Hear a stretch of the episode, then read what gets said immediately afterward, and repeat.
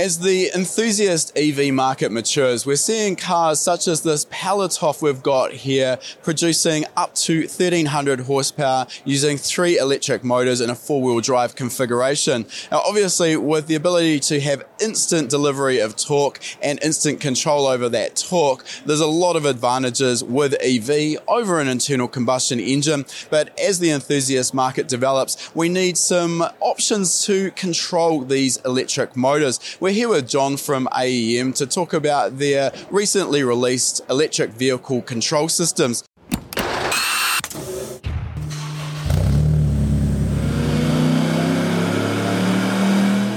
Welcome to High Performance Academy's Tuned In Field Report podcast series. In these special midweek episodes, we look back through our archives to find the best conversations we've had through years worth of attending the best automotive events across the globe.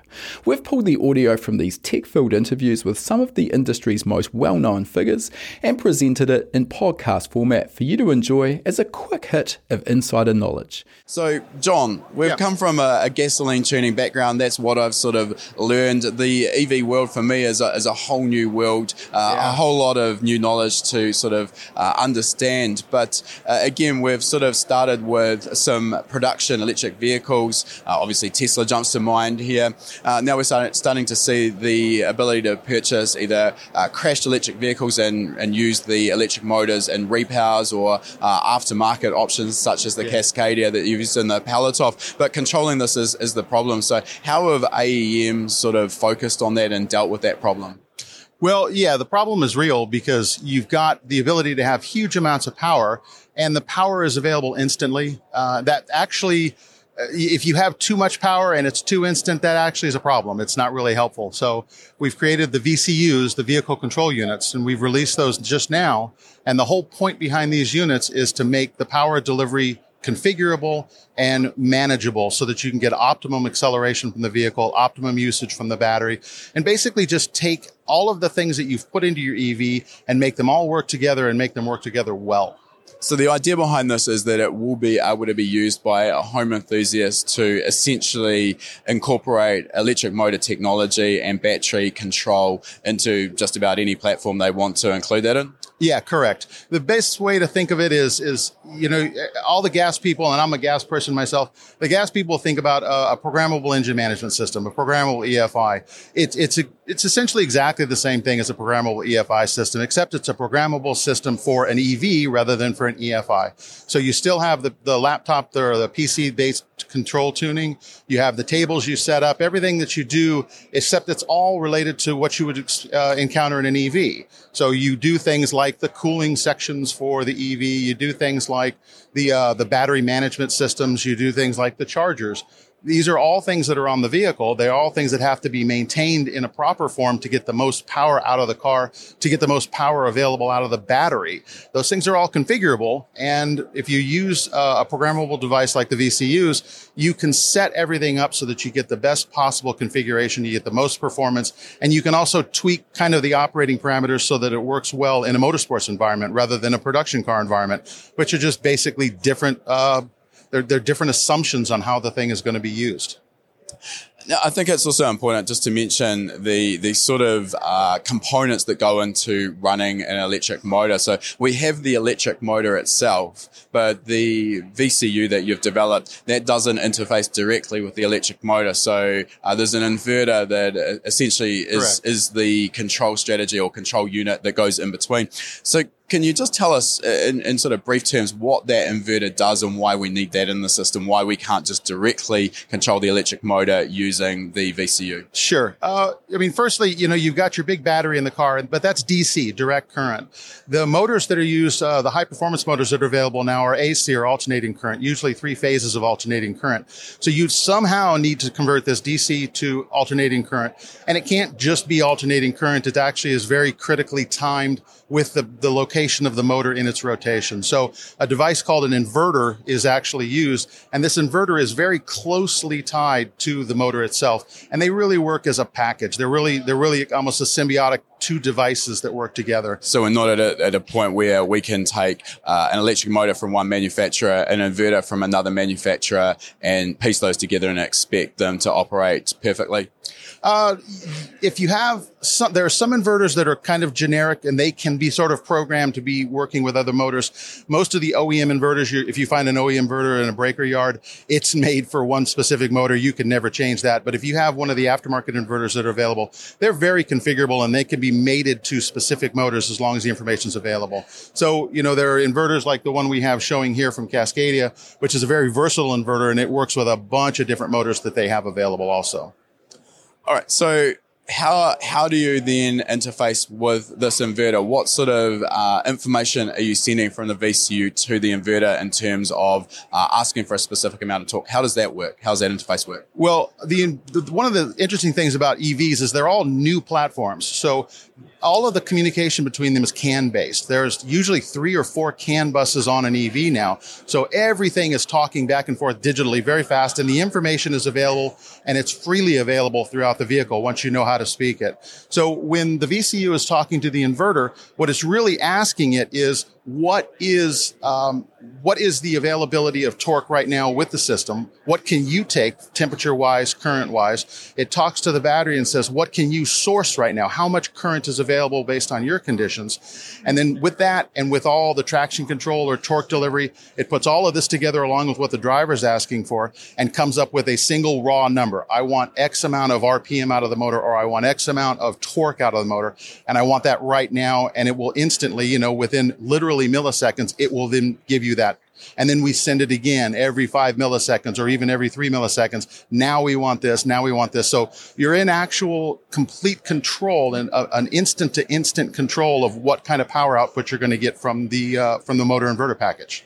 Okay, so there's there's a, a, bunch of stuff in there that I think we need to dig into a little bit more detail. Again, uh, and I'm I'm personally still very new to, to EV, so I'm, I'm learning as we're going here, as a, a lot of our viewers, I'm sure. But uh, the battery management there, and you've sort of just talked about the fact of how much how much current can you deliver at the moment and this really sort of comes down to how much torque you can get out of the electric motor so what aspects of the battery condition are going to affect what can what we can achieve and how does that change as the the car is being driven well mainly you know once you've got the characteristics of the battery when the battery is made you're going to have a standard operating condition this is the nominal values you're going to get out of it and the key is to try and keep it in good shape uh, the biggest problem you have with batteries is always the same problem, and it's heat.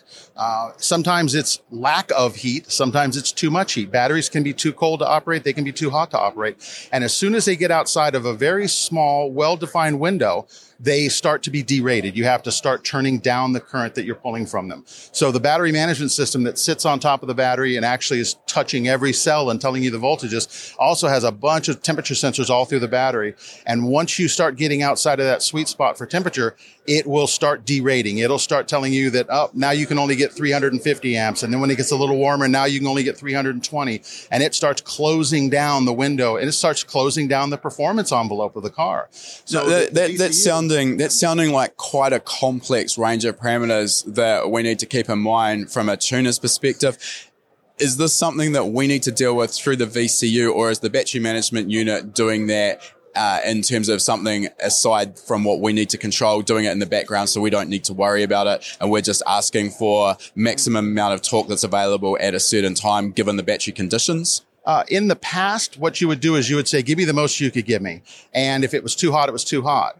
Uh, the battery management system may say, hey, it's this, this temperature, but it doesn't really do anything about it. It just tells you this is what it is. The VCU, one of the, the core features of the VCU is, is trying to look at all the individual components and make sure they're optimized for what we're trying to do. So the VCU gets very concerned as soon as it sees that the battery is now starting to derate based on temperature. So since the VCU controls the coolant pumps, controls the coolant fans for all the devices, all the coolant loops, the VCU's job is to then come in and say, my target temperature is this and you know, for motorsports, I want it to be this and to make that happen. So that's something that you can do with a VCU, a programmable motorsports VCU, where a production car doesn't do that. A production car just tries to keep it in a sort of a window that's long range production, assuming you're going to be driving on a freeway.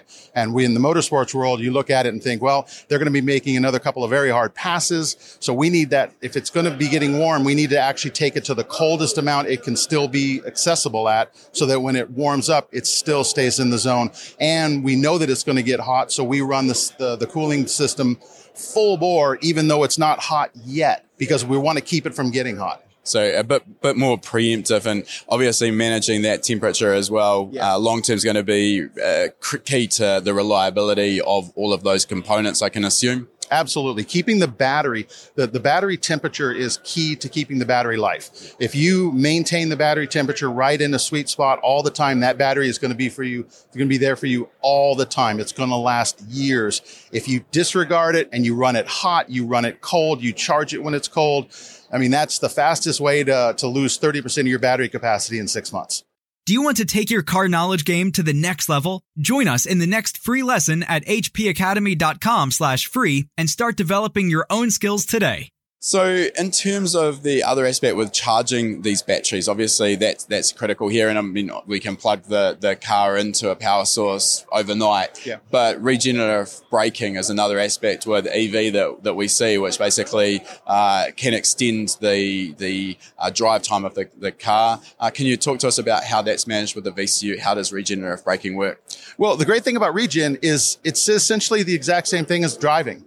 The the VCU doesn't particularly uh, treat it any differently. The inverter doesn't treat it any differently. It's just if the motor is spinning and it's it's generating more voltage than it's being fed, it will actually start backfeeding current. So programming the amount of regen is is actually just another number. So the you can map that out in the VCU. So you could start to say, well, the BMS, first off, the BMS will tell you I can accept a certain amount of current. So it will tell you how, what's the most you could do. And then the VCU can look at that and say, under these conditions, the way the throttle is held right now, or maybe your foot's on the brake, but it's just barely touching the brake. It may only give you just a little bit of the possible regen, or it sees you standing on the brakes. It's going to give you 100% of the regen and then whatever hydraulic braking you've got as well. And then some people like to run it with a single pedal setup where maybe the bottom two thirds of the pedal is acceleration and the top one third is actually regen. So when you're letting off, you're actually getting braking action while you're still on the throttle pedal. That's up to the customer to decide. It's all configurable in the VCU. All right, so that, that really brings me into the next topic, which is from a tuner's perspective, coming from an internal combustion background. Uh, normally, we're, we're manipulating fuel, we're optimizing ignition timing, and that's all out the window with yeah. EV. We're, we're asking for torque. But can you can you go through the workflow for the tuner? What's it going to look like inside this VCU, and, and what's our main tasks going to be when we are uh, trying to calibrate the, the operation of the EV? Sure, uh, it's going to be different. And, and this is something that people have to kind of get their head in. We're all, all, of us started in the gasoline tuning, tuning world. So we've, we've all done it. We've all sat in the passenger seat of a car with a laptop while they're making a pass and making a little change. It feels a little better, feels a little worse. You don't do that with an EV because there is no tuning with an EV.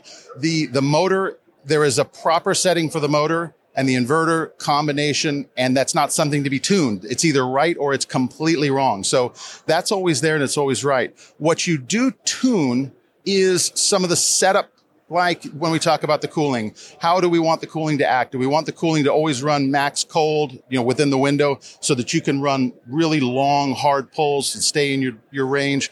Or do you want to run, maybe I want to have really aggressive regen braking. That's just the way I like it. All of these things that, that define the way the car drives, those are now things you can tune. And then of course, traction control and torque mapping and torque delivery. That's wide open now because you literally can do moment to moment torque delivery predictions and and uh, laying out what's going to happen when you launch a car as part of a launch control sequence. So that's wide open now. Yeah, I, I, think that's something that, that a lot of people who don't have sort of a knowledge on EV will, will probably overlook is the instantaneous uh, response in terms of asking for a specific torque figure and the electric motor being able to deliver exactly that. And when you're talking about the, the launch strategy and particular traction control, it's where with internal combustion, yes, there are some uh, some pretty advanced torque control strategies, but there's always going to be a latency. You don't you don't have that with the electric motor. Absolutely, absolutely. Uh, that's the that's the hardest thing to get used to on an EV is that when you ask for something, it will get it to you instantly. And as fast as you think an IC engine is going to respond, it's nothing compared to what an EV will do it. You know, it, it's, um, it, it's, it's actually so responsive that that becomes a problem. It is too responsive. It doesn't have any give in it at all. So that needs to be programmed out of it. And that's one of the features that, that we really take seriously with the VCU is to really slow down the way things get, get, get sent to the inverter, not slow it down to try and to, to make the car less aggressive, just slow it down to make it actually where it doesn't just blow the tires off virtually every time you touch the pedal. Look, it's, it's obviously a brave new world out there as we see uh, more and more people move into uh, modifying these electric vehicles and building their own take on electric vehicles. It's great to see uh, an option now from AEM for an aftermarket tunable solution. Mm-hmm. And uh, we look forward to seeing this market develop more over the coming years. So thanks for your time there, John, talking oh, us through that system. You're very welcome. Very welcome. Thank you. If you enjoy this podcast, please feel free to leave us a review on whatever platform you've chosen to listen to it on. It goes a long way to helping us get the word out there. All these conversations and much more are also available in full on our High Performance Academy YouTube channel, so make sure you subscribe.